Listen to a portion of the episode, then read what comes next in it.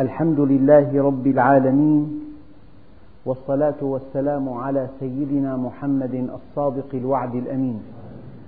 اللهم لا علم لنا إلا ما علمتنا إنك أنت العليم الحكيم. اللهم علمنا ما ينفعنا وانفعنا بما علمتنا وزدنا علما. وأرنا الحق حقا وارزقنا اتباعه. وأرنا الباطل باطلا وارزقنا اجتنابه. واجعلنا ممن يستمعون القول فيتبعون أحسنه وأدخلنا برحمتك في عبادك الصالحين. أيها الإخوة المؤمنون مع الدرس السادس من سورة غافر ومع الآية السابعة عشرة. أيها الإخوة الكرام الآية السابعة عشرة هي قوله تعالى اليوم تجزى كل نفس بما كسبت. لا ظلم اليوم إن الله سريع الحساب. لو وقفنا عند كلمة بما كسبت ما كسب الإنسان؟ بعضهم قالوا كسبه عمله. العمل حتمي ما من إنسان إلا وله عمل شاء أم أبى. لماذا؟ لأن الله سبحانه وتعالى بادئ ذي بدء سخر السماوات والأرض من أجل الإنسان وفضلا عن ذلك أعطى الإنسان قوة إدراكية ليبحث وينقب ويهتدي ويستفيد من خيرات السماوات والأرض والحقيقة الدقيقة هو أن خيرات السماوات والأرض في الأعم الأغلب لا ينتفع بها مباشرة فالنبات لا بد من أن يزرع. البئر لا بد من أن تحفر. المعادن لا بد من أن تستخرج. المسكن لا بد من أن يبنى. النباتات القطنية لا بد من أن تغزل.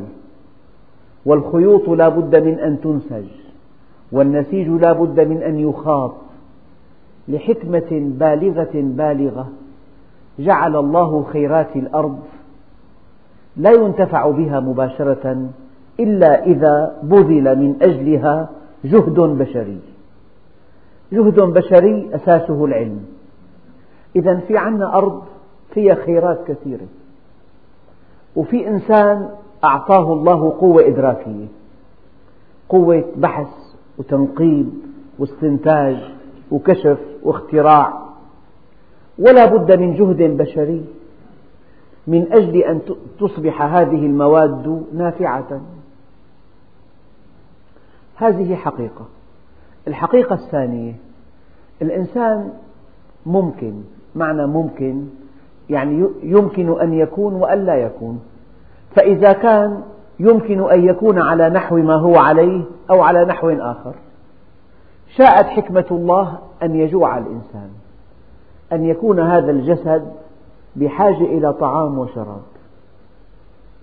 هناك حاجات أساسية ثلاث. الأولى حاجة الإنسان إلى الطعام والشراب حفاظا على وجوده. وحاجة الإنسان إلى الطرف الآخر إلى الجنس الآخر حفاظا على وجود نوع البشر. وحاجة الإنسان إلى الذكر أو بقاء الذكر. أول حاجة كلما شعر الإنسان بالجوع اندفع إلى الطعام والشراب. كلما شعر بحاجته إلى الطرف الآخر اندفع إلى الزواج. كلما شعر بحاجته إلى تأكيد ذاته وتخليد اسمه اندفع إلى البطولة أو التجاوزات إذا هناك دوافع فطرية لا بد من تلبيتها. جوع الإنسان يدفعه إلى أن يعمل. عمله منصب على تحويل هذه الخيرات التي أودعها الله في الأرض إلى خيرات يستفاد منها. إذا الإنسان بفطرته ببنيته النفسية بطبيعة المواد في الأرض بطبيعة قوته الإدراكية لا بد من أن يعمل. من خلال العمل يبتلى الإنسان. مهدت لكم الموضوع على الشكل التالي. الأرض مسخرة لكن خيراتها تحتاج لكن خيراتها تحتاج إلى جهد بشري. الإنسان فيه دوافع دوافع إلى الطعام والشراب. دوافع إلى الجنس الآخر دوافع إلى تأكيد الذات. هذه الدوافع تجعله يعمل من أجل أن يأكل.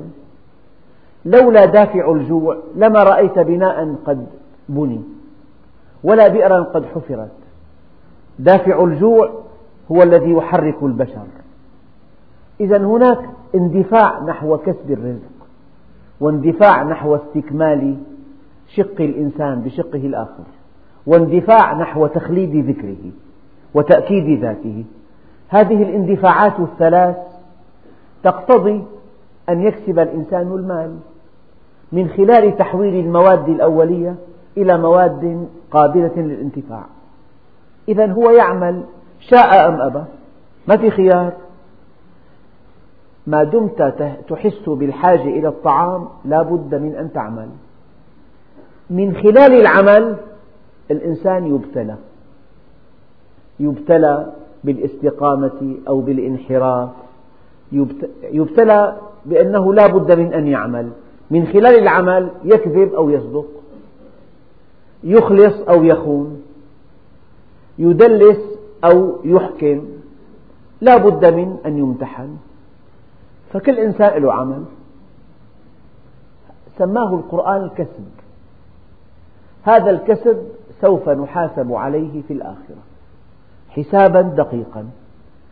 فمن الغباء بالإنسان أن يتوهم أن الأمور هكذا.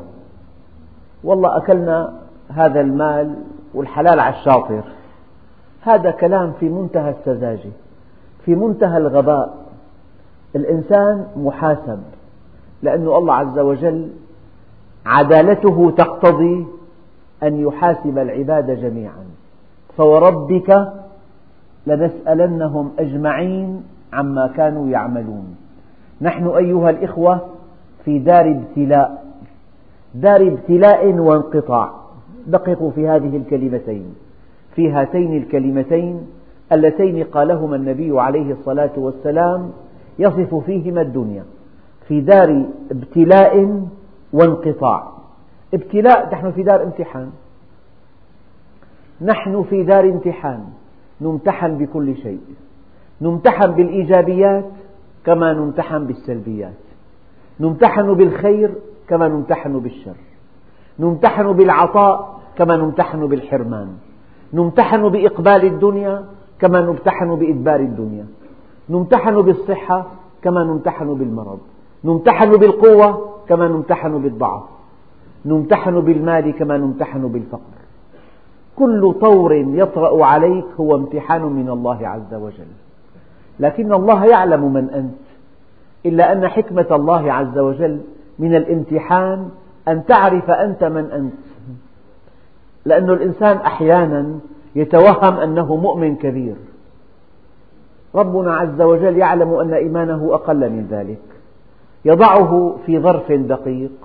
فيظهر بحجمه الحقيقي. فالامتحان تعريف تعريف لأنفسنا وتعريف لمن حولنا بنا. فلذلك كل واحد منا له عمل. فلان مثلا خطط للحرب العالمية الثانية التي ذهب ضحيتها خمسين مليون إنسان. هذا عمله. إنسان أمر بإلقاء قنبلة على هيروشيما. فقتلت ثلاثمئة ألف إنسان في ثلاث ثواني. هذا عمل هذا عمله عمل تدميري. الأنبياء ماذا فعلوا؟ أعطوا الخلق كل شيء. أعطوهم الحب أعطوهم الإيمان أعطوهم الاتصال بالله عز وجل.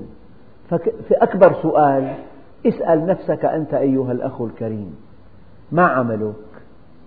جئت إلى الدنيا وسوف تخرج منها ما العمل الذي يربط باسمك في أعمال عظيمة في أعمال إجرامية في أعمال تافهة في أعمال خسيسة في أعمال نفيسة في أعمال إيجابية في أعمال سلبية في أعمال خيرية في أعمال إجرامية في أعمال أساسها الإفساد في أعمال أساسها رأب الصدع فهذا السؤال الخطير ما عملك ماذا تفعل؟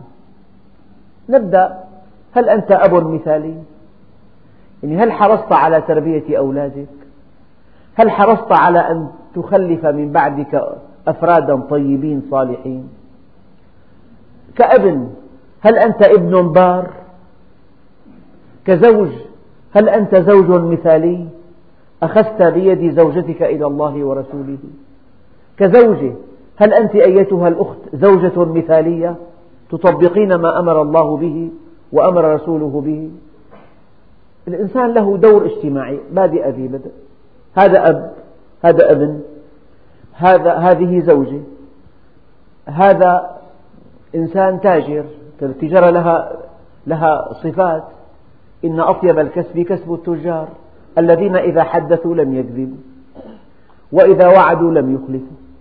وإذا اؤتمنوا لم يخونوا وإذا اشتروا لم يذموا وإذا باعوا لم يطروا وإذا كان لهم لم يعسروا وإذا كان عليهم لم يمطلوا فلان موظف أنت تقوم بواجباتك كموظف هل أنت في خدمة هذا المواطن؟ أم إنك تخلق له العقبات والمشكلات كي تبتز من ماله؟ عمل هذا الموظف أنه يخلق للمواطنين المشكلات كي يبتز أموالهم. هذا عمله. ربما كان هذا العمل آه، ترضى عنه أنت في الدنيا لأنه يجلب لك مبلغا أكبر من دخلك الحقيقي. ولكن ما قولك إذا وقفت بين يدي الله عز وجل وسألك لماذا فعلت هكذا بعبادي؟ أنت كمدرس هل أعطيت هؤلاء الطلاب حقهم؟ أم اضطررتهم إلى دروس خاصة؟ لم تعلمهم علما كافيا؟ لم تصحح لهم وظائفهم؟ لم تجري لهم اختبارات صحيحة؟ حتى اضطر الأهل اضطر الأهل إلى دروس خاصة يدفعون عليها مبالغ طائلة؟ أنت كطبيب هل نصحت هذا المريض؟ هل راقبت الله عز وجل وأنت تعالجه؟ أم أنك آثرت أن تكبر حجم مشكلته كي تجعله, كي تجعله يرتبط بك دائما؟ أنت كمحامي أنت قانع أن هذه الدعوة لن تنجح.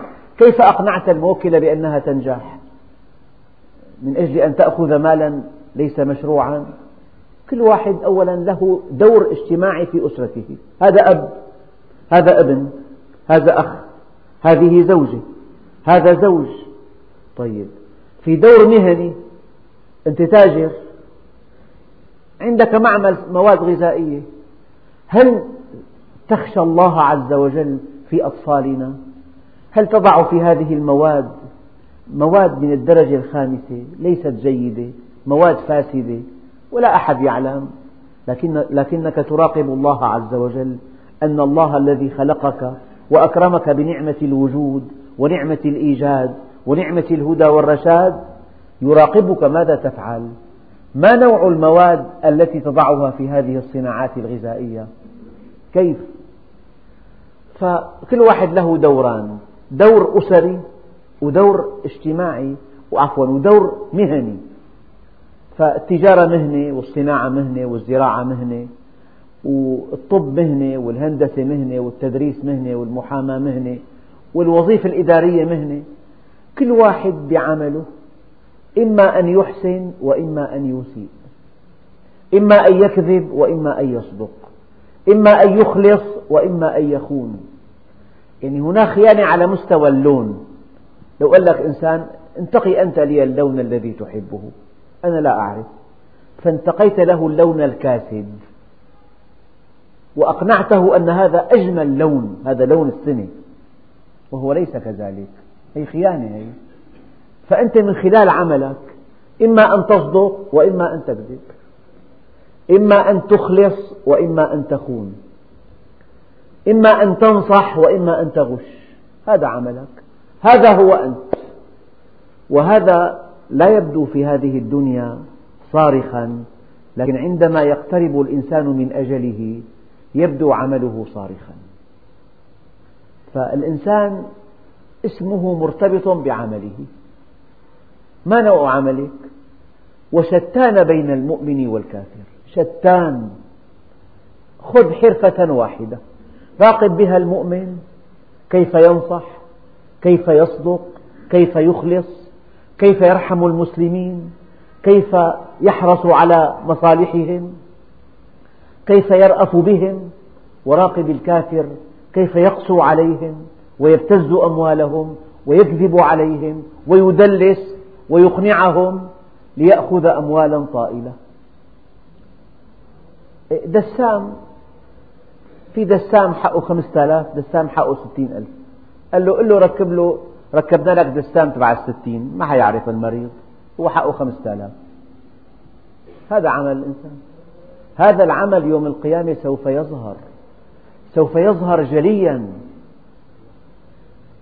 كل إنسان يعرف بحرفته كيف. يصدق أو يكذب. ينصح أو يغش. يدلس أو يستقيم. ينحرف أو يعطي. إذا أيها الإخوة أخطر شيء في الحياة هو عملك. يا قييس إن لك عملا. تدفن معه وأنت ميت.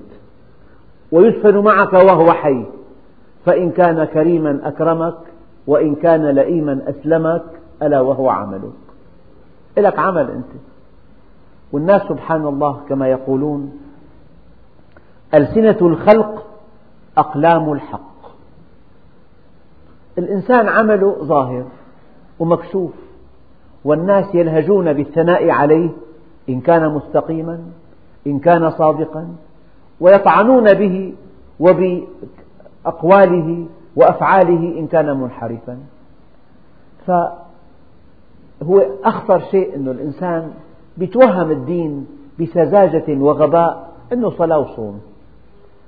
هي الصلاة والصوم من أركان الإسلام لكن الدين لكن الصلاة والصوم والحج تشبه تماما ساعات الامتحان. ويسبق هذه العبادات الثلاث تسعة أشهر عاما دراسيا. فالعبادات نوعان عبادات تعاملية وعبادات شعائرية. العبادات الشعائرية من صوم وصلاة وحج لا معنى لها إطلاقا ولا قيمة لها ولا تقدم ولا تؤخر إن لم يكن الإنسان في عباداته التعاملية مستقيما على أمر الله عز وجل. والله أيها الإخوة لو استقام الناس على أمر الله لو عرفوا ربهم حق المعرفة. لعدوا للمليون قبل أن يكذبوا. قبل أن يغشوا. قبل أن يدلسوا. قبل أن يوهموا. قبل أن يبتزوا أموالهم أو أموال بعضهم بعضا. تجد من علامات فساد المجتمع أنه الذي يأكل أموال الناس بالباطل يعد ذكيا. يعد شاطرا. الذي يكذب عليهم ويقنعهم. يعد متفوقا. لكن المستقيم هو عند الله له شأن كبير. والإنسان العاقل هو الذي يبتغي العزة لا عند الخلق ولكن عند الحق. يبتغي المكانة الرفيعة عند خالقه من خلال إخلاصه واستقامته على أمر ربه. الإنسان له عمل حاسب نفسك عملك في بيتك في أب مهمل في أم مهملة. النبي عليه الصلاة والسلام قال أيما امرأة قعدت على بيت أولادها فهي معي في الجنة. يعني امرأة تعتني بأولادها تعتني بتلبية حاجاتهم بتربيتهم بالسهر على مصالحهم بالحرص على نفسياتهم بتوجيههم التوجيه الصحيح. هذه يمكن أن تلقى الله بهذا العمل. واحد واحد. يمكن أن تدخل المرأة الجنة إذا كانت أما مثالية. أبدا. الأمومة المثالية عمل تلقى المرأة به ربها. أبدا. الأبوة المثالية عمل يلقى به الرجل ربه. ممكن أن تلقى الله بأولاد ربيتهم تربية صالحة وجهتهم توجيها صحيحا جعلتهم أناسا صالحين طيبين نشأوا على مكارم الأخلاق. يمكن أن تلقى الله بهذا العمل. البنوة المثالية. يمكن أن تلقى الله بها. الآن عملك المهني. أقول هذا كثيرا. وقد أعدت هذا على مسامعكم كثيرا. حرفتك. رزقك.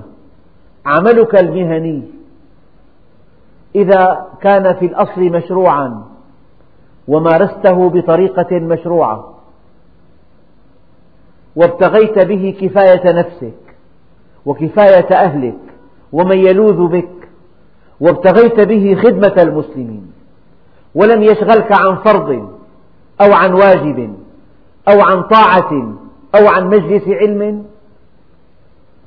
هذا العمل المهني ينقلب إلى عبادة ويمكن أن تلقى الله به ويمكن أن تدخل به الجنة.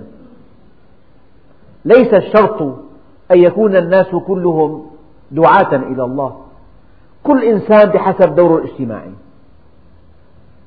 أصحاب الحرف إذا أخلصتم في حرفكم وابتغيتم بها خدمة المسلمين ولم تأخذوا مالا زائدا عن الحد المعقول. ولم تشغلكم هذه الحرف عن طاعات ولا عن واجبات ولا عن طلب العلم. هذه الحرف تنقلب إلى عبادات وأنتم لا تشعرون. حتى أن العلماء قالوا المباحات إذا ابتغي بها وجه الله انقلبت إلى عبادات. درس اليوم اسأل نفسك هذا السؤال ما نوع عملك في الدنيا؟ وأنا أطمئن إخوتنا الكرام أنك إذا أردت أن تعرف مقامك عند الله فانظر فيما استعملك. لا تكذب. هناك هراء كثير. إن لم تكذب لا تكسب المال. كلام فارغ. الله سبحانه وتعالى هو الرزاق ذو القوة المتين. من ابتغى أمرا بمعصية كان أبعد مما رجا وأقرب مما اتقى. أي إنسان يبتغي كسب المال من خلال المعصية فهو أحمق كبير. لأنه يخسر شيئين. يخسر طاعة الله عز وجل ويخسر المال. أبدا. والدنيا بين أيديكم. ما أفلح عاص لله عز وجل. ما أفلح كاذب. ما أفلح غاش. يجمع المال شيئا فشيئا. فتأتي مصيبة تمحقه جميعا أبدا. لذلك واحد قال لي احترق محله قال لي والله في 8 ملايين بضاعة. ثم دمعت عينه. وقال لي لعلي في, في الثلاثين عام الماضية أكلت أموالا غير مشروعة جمعها الله لي واحترقت هذه البضاعة. المشكلة الإنسان أيام يكسب المال حرام شيء فشيء بجمعون. حتى إذا أصبحت مالا كبيرا في لمح البصر يذهب المال. طبعا الشواهد كثيرة الأمثلة كثيرة. كل, كل شيء يقع بين تحت سمعنا وبصرنا. هو الحقيقة وراءه في مشكلة وراءه في ذنب وراءه في محاسبة دقيقة وراءه في قصاص وراءه في جزاء. لكن لكن البشر لا يعلمون. الله وحده يعلم. لماذا تلف مال فلان؟ لماذا آه، فلس فلان مثلا؟ لماذا محق الله البركة من مال فلان؟ لا تعلم أنت كيف كسب المال. إذا ربنا عز وجل يقول اليوم تجزى كل نفس بما كسبت. بما كسبت. لا تزول قدما عبد حتى يسأل عن أربع. عن ماله عن شبابه فيما أبلاه وعن عمره فيما أفناه وعن علمه ماذا عمل به وعن ماله من أين اكتسبه وفيما أنفقه. والإنسان لا ترتاح نفسه. ولا يطمئن قلبه ولا يسعد في دنياه إلا إذا كان مصطلحا مع الله. والله سبحانه وتعالى طيب ولا يقبل إلا طيبا. والأخطاء مع البشر من الصعب أن تغفر إلا أن يغفر البشر. لكن الأخطاء مع الله عز وجل سهل مغفرتها. هذه بينك وبين الله. لكن ما كان بينك وبين البشر فكل إنسان أيها الإخوة انتبه لعمله. أولا ما يكون عمله غير مشروع. ما يكون عمله مبني على إيذاء الآخرين على سلب ما عند الآخرين. ما يكون عمله مبني على الكذب أو الخداع أو الغش. ما تكون البضاعة التي يبيعها محرمة. ما تكون الطريقة التي يستخدمها طريقة غير مشروعة. ينتبه لعمله. لأن عمله هو الذي يعطيه مكانته عند الله عز وجل. وكل إنسان ما في عمل مهني إلا وهو سلم ترقى به إلى الله أو دركات تهوي بها إلى النار. أبدا. حرفتك دورك في الأسرة أبوتك في أبوة فاسدة في أمومة فاسدة في بنوة فاسدة دورك في أسرتك ودورك في مهنتك أنت الآن موظف. يجب أن تكون مخلصا لرب العمل. هذا الوقت وقته. أنت الآن رب عمل. يجب أن تكون منصفا مع العمال أو مع الموظفين. أن تعطيهم حقهم. ألا تستغل حاجتهم كي تنمي على أكتافهم ثروة طائلة. أبدا. كل إنسان محاسب. دورك الاجتماعي. لك دور اجتماعي. أنت جد الجد مظنة صلاح مظنة إنصاف حرمت فلانة أعطيت فلانة لنزوة شخصية هذه تحاسب عنها يا أيها الإخوة الكرام أخطر ما في حياتنا أعمالنا. بها نرقى أو بها نهوي بها نسعد أو بها نشقى بها تكون درجات إلى الله عز وجل ومن خلالها تكون دركات إلى النار. فكل إنسان يراجع نفسه. الحياة الدنيا قصيرة. والإنسان في دار ابتلاء. أول درس قلت قلت نحن في دار ابتلاء. وانقطاع. معنى انقطاع؟ يأتي الموت يلغي غنى الغني ويلغي فقر الفقير ويلغي قوة القوي ويلغي ضعف الضعيف ويلغي مرض المريض ويلغي صحة الصحيح. خلاص. الموت أنهى كل شيء. بقي العمل. الشيء المؤلم أن الإنسان بعد الموت تنقطع منفعة ماله وتبقى تبعة هذا المال. تنقطع المنفعة وتبقى التبعة. الميت ترفرف روحه فوق النعش. تقول يا أهلي يا ولدي لا تلعبن بكم الدنيا كما لعبت بي. جمعت المال مما حل وحرم فأنفقته في حله وفي غير حله فالهناء لكم والتبعة علي. يقول عليه الصلاة والسلام فوالذي نفس محمد بيده. لو تعلمون ما أنتم عليه بعد الموت ما أكلتم طعاما عن شهوة ولا دخلتم بيتا تستظلون فيه. ولذهبتم إلى الصعودات تلدمون وجوهكم وتبكون على أنفسكم. سؤال صعب صعب جدا. إذا الواحد قيل له تعال إلينا بعد يومين. لا ينام الليل. لماذا؟ ماذا قلت؟ لا ينام إطلاقا. إن قيل له تعال بعد يومين لنسألك. يعني هكذا سؤال بشر لبشر متعب مخيف. فكيف خالق البشر الذي يعلم السر وأخفى؟ لا تخفى عليه خافية. فالإنسان السعيد الذي طويته كعلانيته سريرته كعلانيته سره كجهره خلوته كجلوته. ما في عنده ازدواجية ما في قلبه على لسانه ما يقوله بلسانه يحس به في قلبه. أما الأساليب الماكرة الاتجاهات المنحرفة هذه كلها خطيرة في الحياة. أيها الإخوة الأكارم عملك احرص على أن يكون في طاعة الله.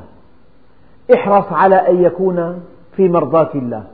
إن ربنا عز وجل إذا غضب إن بطش ربك لشديد. والله لا يتسع المجال لأذكر لكم قصصا واقعية نعيشها جميعا. إن بطش ربك لشديد. الله سبحانه وتعالى إذا انتقم يعني شيء لا يعقل.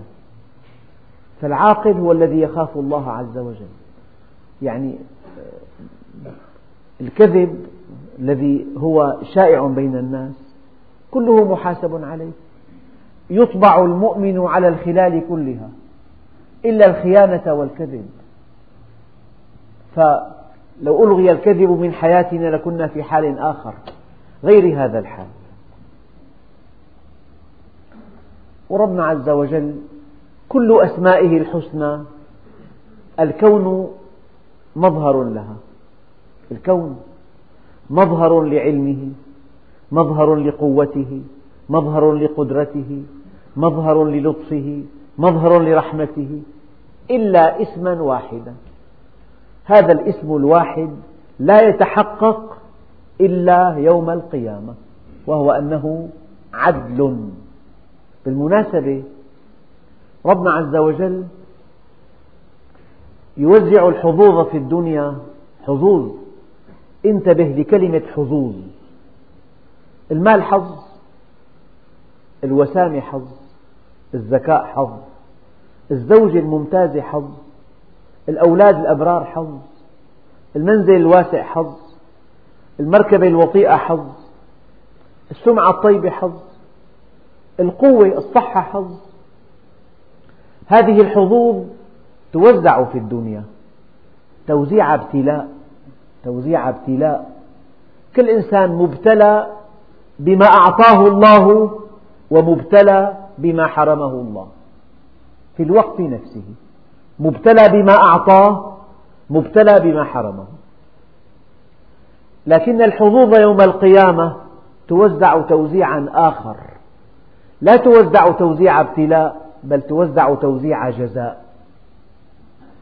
رب غني ابتلي بالغنى فلم ينجح. ورب فقير ابتلي بالفقر فنجح.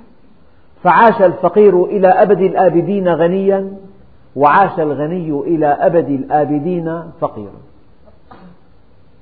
فالحظوظ الدنيا لا قيمة لها. لو أن الدنيا تعدل عند الله جناح بعوضة ما سقى الكافر منها شربة ماء.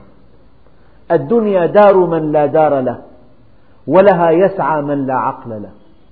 دقق. لحتى أخذ شقفة شهادة يقول لك داب بزر مخي.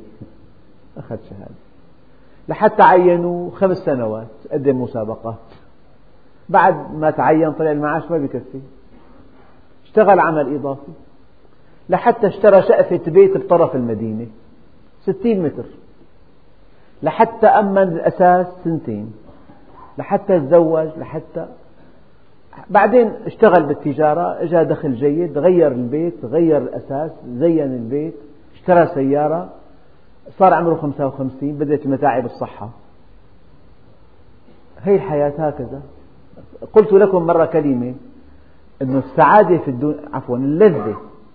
دعك من السعادة. السعادة هي بالقرب من الله عز وجل. لذائذ الدنيا تحتاج إلى شروط ثلاثة.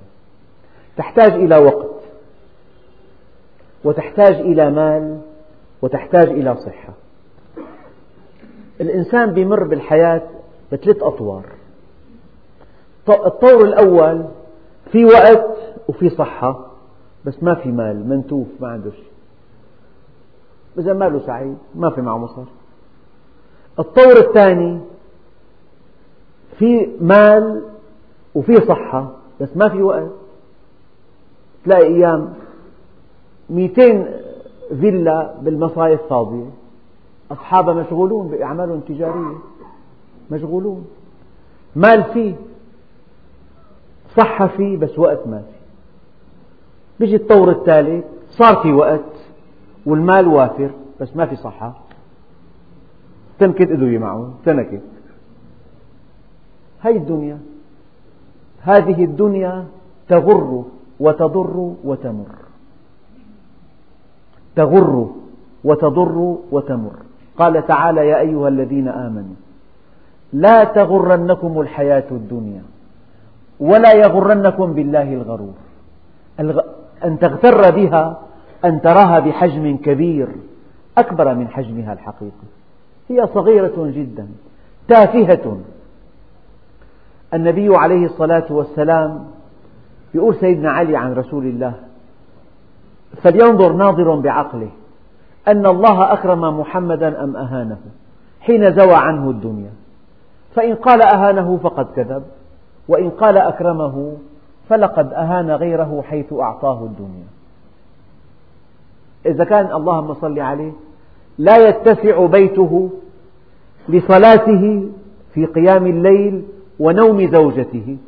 فكان إذا صلى قيام الليل رفعت السيدة عائشة رجليها ليتمكن أن يصلي. هذا سيد العالمين. هذا يكفي. أكبر شاهد هذا. الدنيا لا قيمة لها. القيمة لطاعة الله عز وجل. ومن يطع الله ورسوله فقد فاز فوزا عظيما. يقول سيدنا علي الغنى والفقر بعد العرض على الله. بعد. الغنى والفقر بعد العرض على الله.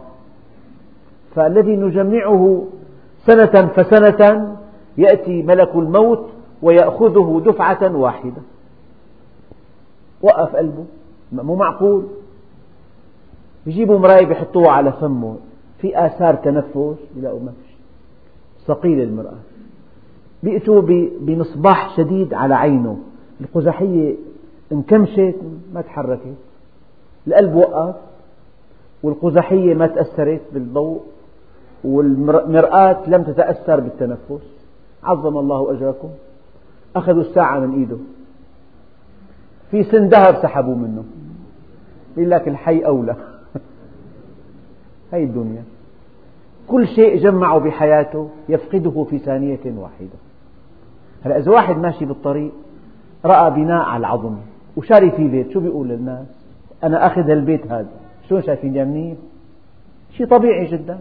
إذا كان شاري بيت ببناء على العظم ومريت مع صديقك قلت له هالبيت أنا اشتريته أخذته قبلي غربي ثالث طابق في أسانسور كمان 250 ليش إذا واحد مر بمقبرة ما يقول أنا لي بيت هون.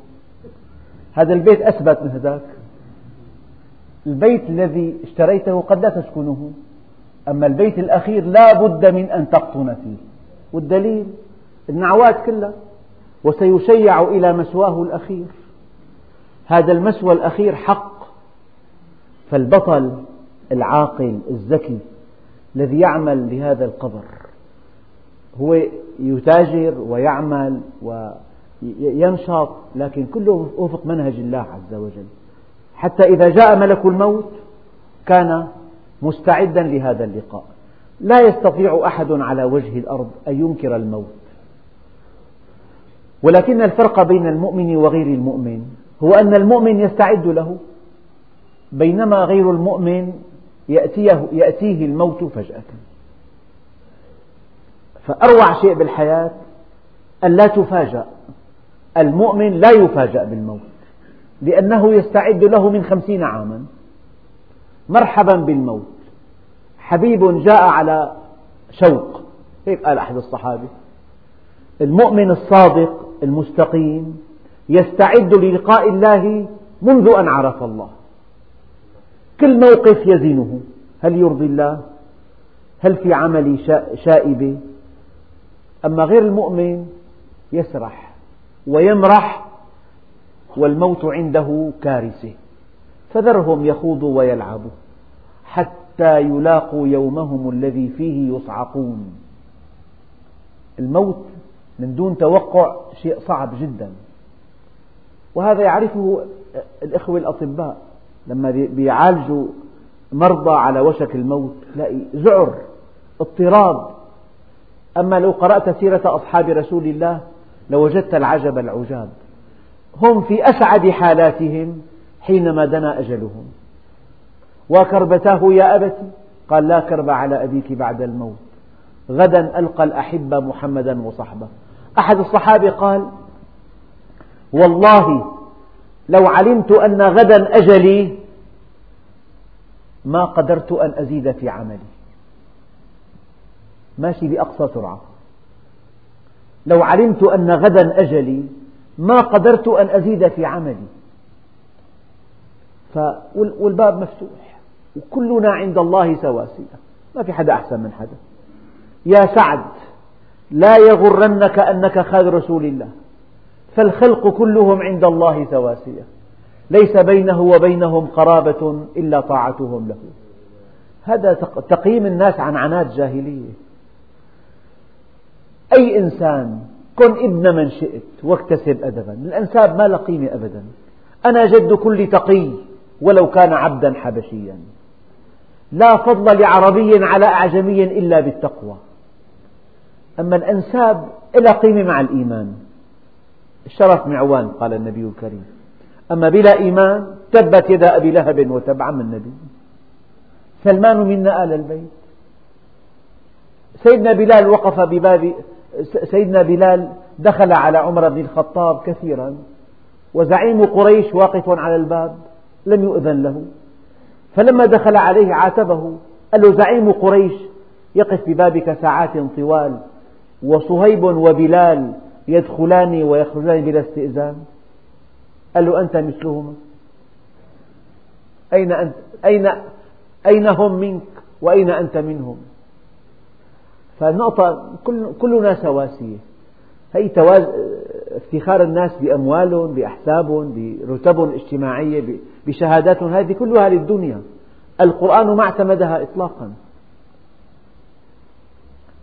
إذا التركيز على العمل. قل لي ما نوع عملك أقول لك من أنت. وأخطر شيء عملك. صلاة جوفاء وصيام أجوف وحج سياحة ما بيلغي العمل السيء؟ العمل السيء في دكانك في في مكتبك في عيادتك في مكتبك الهندسي في صفك في وظيفتك هون عملك. هنا يبدو إسلامك هنا يبدو إيمانك. إذا كنت ذا عمل طيب الآن صلاتك مقبولة. تقف لتصلي ترى الطريق سالكا إلى الله. ترى أن الله يتجلى على قلبك. أنت إنسان, إنسان خير طيب صالح. أما إذا في غش وفي كذب وفي احتيال وفي حرمان في كسب مال غير مشروع إنفاق غير مشروع وأعمال سيئة لا ترضي الله عز وجل وحريص أنت على مظاهر الدين هذه لا تقدم ولا تؤخر. اليوم تجزى كل نفس بما كسبت لا ظلم اليوم. إذا امتلئت الأرض ظلما وجورا كما قال عليه الصلاة والسلام يأتي أخي عيسى بن مريم فيملأ الأرض قسطا وعدلا كما ملئت جورا وظلما. معنى أحيانا تمتلئ الأرض ظلما وجورا. والأشياء بين أيديكم. في كل أنحاء العالم الظلم والجور. تمتلئ ظلما وجورا. أما يوم القيامة لا ظلم اليوم. هي لا نافي للجنس ونفي الجنس أبلغ من نفي المفرد. يعني واحد أيام يقول لك عندك رغيف خبز إذا قلت له لا قد يكون عندك كعك قد يكون عندك معكرونة قد يكون عندك أطعمة أساسها القمح. أنت لحرصك على أن تنفي له تقول له باللغة الدارجة جنس الخبز ما عندي. نفي الجنس أبلغ من نفي المفرد نفي الجنس. فربنا عز وجل وهي لا لا نافي للجنس إعرابا. تنفي الجنس الاسم الذي يأتي بعدها مبني الاسم الذي يأتي بعدها مبنيا على الفتح هو اسمها. واللا لا نافي للجنس لا ظلم اليوم. يعني لا يمكن أن يتصور أي نوع من أنواع الظلم أبدا. تأخذ حقك الكامل.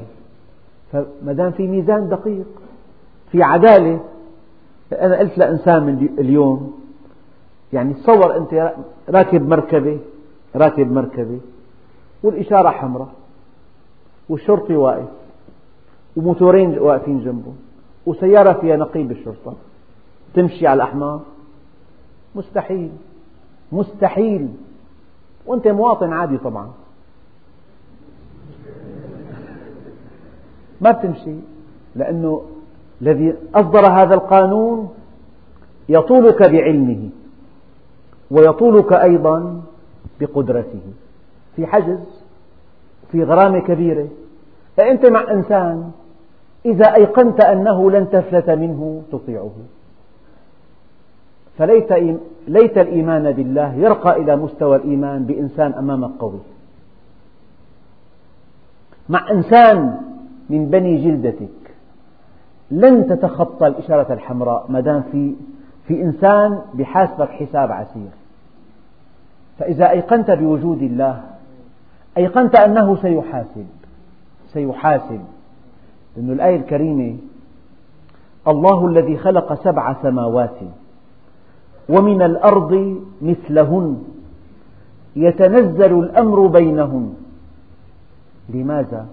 لتعلموا أن الله على كل شيء قدير وأن الله قد أحاط بكل شيء علما. اسمين الله عز وجل. ذكر اسمين من أسمائه. له تسعة وتسعون اسما. ما ذكر إلا اسمين. لأن هذين الاسمين يكفي يكفيان كي تستقيم على أمر الله. إذا أيقنت أنه يعلم وسيحاسب. إذا أيقنت أنه يعلم وسيحاسب. انتهى الأمر. لا بد من أن تصدق. نسخة من البيان راحت للمالية. خلاص. سألوك شو استوردت السنة؟ عرفان في نسخة عندهم. لا يمكن تكذب أبدا. لو كذبت انكشفت لأنك. إذا أيقنت أن الله يعلم وأنه سيحاسب لا بد من أن تستقيم على أمره. يا أيها الإخوة الكرام إذا الإنسان له معصية مقيم عليها فلا بد أنه أن في إيمانه خللا. أن يقينه بعلم الله ضعيف أو أن يقينه بمحاسبة الله ضعيف. لو أيقن يقينا قطعيا أن الله يعلم وسيحاسب لا يعقل أن يعصي الله عز وجل. أبدا. الآية دقيقة جدا. الله الذي خلق سبع سماوات ومن الأرض مثلهن يتنزل الأمر بينهن لتعلموا. يعني علة وجودكم أن تعلموا أن الله على كل شيء قدير وأن الله قد أحاط بكل شيء علما يعلم ويقدر يعني يعلم وأنت في قبضته. مستحيل تعصي. فإذا عصي الله عز وجل فلضعف في إيمان الإنسان إن بعلمه أو بقدرته. أبدا. اليوم تجزى كل نفس بما كسبت. اسأل نفسك ما نوع الكسب الذي أكسبه. ما نوع العمل الذي ألقى الله به. إذا ذكر اسمي بين الناس ماذا يقال عني؟ هلا أيام بيقولوا فلان أكبر دجال. فلان منظف لك. فلان حرامي. هذا عمله. فلان ابن حرام. فلان مئزي فلان آه، كذاب. هذا يسموه بادئ الرأي. يعني النظرة الأولى. فكل إنسان له عمل باستقامته وبحرصه على طاعة الله يلمع اسمه في سماء المعرفة. ورفعنا لك ذكرك.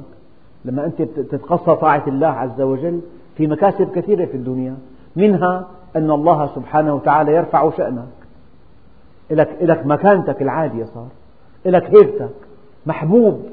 والبطولة لا أن تمدح في في حضورك. أن تمدح في غيبتك. يعني علامة العمل الطيب أن الناس يثنون عليك في غيبتك.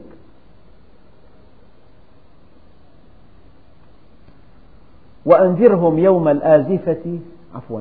لا ظلم اليوم. هذا نفي لا نافل الجنس. إن الله سريع الحساب. كلمة سريع الحساب الحساب لأنه طويل. يحتاج إلى جهد جهيد لكن ربنا عز وجل كن فيكون. الآن اخترعوا أجهزة تعطي حسابا سريعا. لك شيء شيء قفزة نوعية بالحسابات. ربنا عز وجل سريع الحساب. كل شيء جاهز. وأنذرهم يوم الآزفة إذ القلوب لدى الحناجر كاظمين, الغ... كاظمين. ما للظالمين من حميم ولا شفيع يطاع. بقي آية واحدة وهي قوله تعالى وأنذرهم يوم الآزفة. سمي يوم القيامة يوم الآزفة من فعل أزف أي اقترب. كل آت قريب. طبقوا هذا أول رمضان. بقيان ثلاثين يوم. تمضي الأيام سراعا ويأتي العيد. العيد الكبير بقيان شهرين وعشرة أيام. تمضي الأيام سريعا يأتي عيد الأضحى. دخلنا في الصيف صيف وحر. يأتي الشتاء. تركب المدافئ ترتدي المعاطف. وأنت في الشتاء يأتي الصيف. كنا بالسبعين السبعينات أول سنة ثمانين ثمانية ألف وثمانين. مضوا ثمانينات. هلأ تسعينات. في ألفين وشوي. وهكذا تمضي الحياة. الوقت من خصائصه أنه يمضي سريعا. الواحد يسأل نفسه كيف مضوا هالأربعين سنة؟ هالخمسين؟ هالخمسة وثلاثين؟ مبارك إننا صغار. والإنسان يقول يا ولد ما بدك هالروحة. ما أنت ولد لا يزال شايف حاله صغير. الأيام تمضي سريعا. الموت على الطريق. محطة القطار ماشي والموت آخر محطة. واحد ركب قطار الزبداني انطلق من الحجاز دخل بالوادي بعدين وقف القطار تفضل انزل. آخر محطة. ما دام نحن متحركين والهدف ثابت فكل متوقع آت فربنا عز وجل سمى يوم القيامة يوم الآزفة لأنها تأتي قريبا. أيام واحد تلاقي نعته على الحيطان. انتهى. انتهى. يعني كتاب انطوى. قصة وانتهت. كان شخص صار خبر على الجدران خلص صفي عمله. هلأ الموت. البرزخ يوم القيامة. فالإنسان لا يغتر بالدنيا. وأنذرهم يوم الآزفة. سميت الآزفة لأنها قريبة جدا.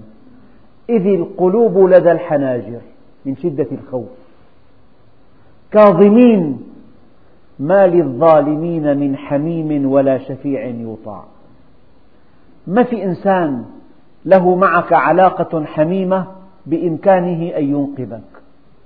وليس هناك شفيع يشفع لك عند الله عز وجل العمل السيء الذي اقترفته. شوف الآية ما أوضحها. وأنذرهم يوم الآزفة إذ القلوب لدى الحناجر كاظمين.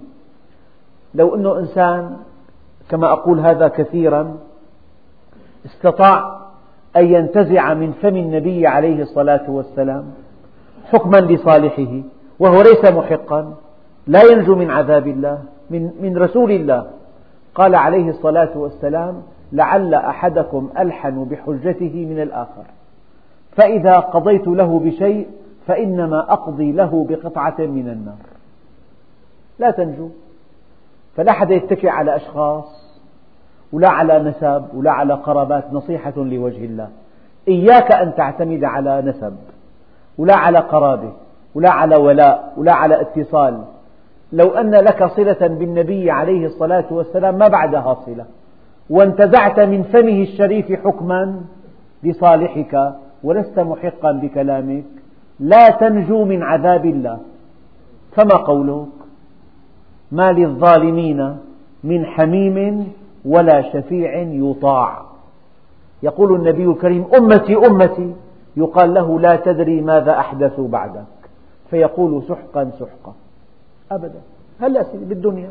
إذا إنسان تلبس بمشكلة كبيرة كثير فيها يعني مساس بأشياء كبرى في حياتنا. كل الوسطاء بينسحبوا. لك ما بنقدر. هي شغلة فوق طاقتنا. بالدنيا. إذا موضوع مخدرات موضوع يعني لك الكل بيبتعدوا. هي شغلة ما ما في معها مزح أبدا. يجب أن يلقى العقاب العادل. فكيف مع الواحد الديان وأنذرهم يوم الآزفة إذ القلوب لدى الحناجر كاظمين ما للظالمين من حميم ولا شفيع يطاع. والحمد لله رب العالمين.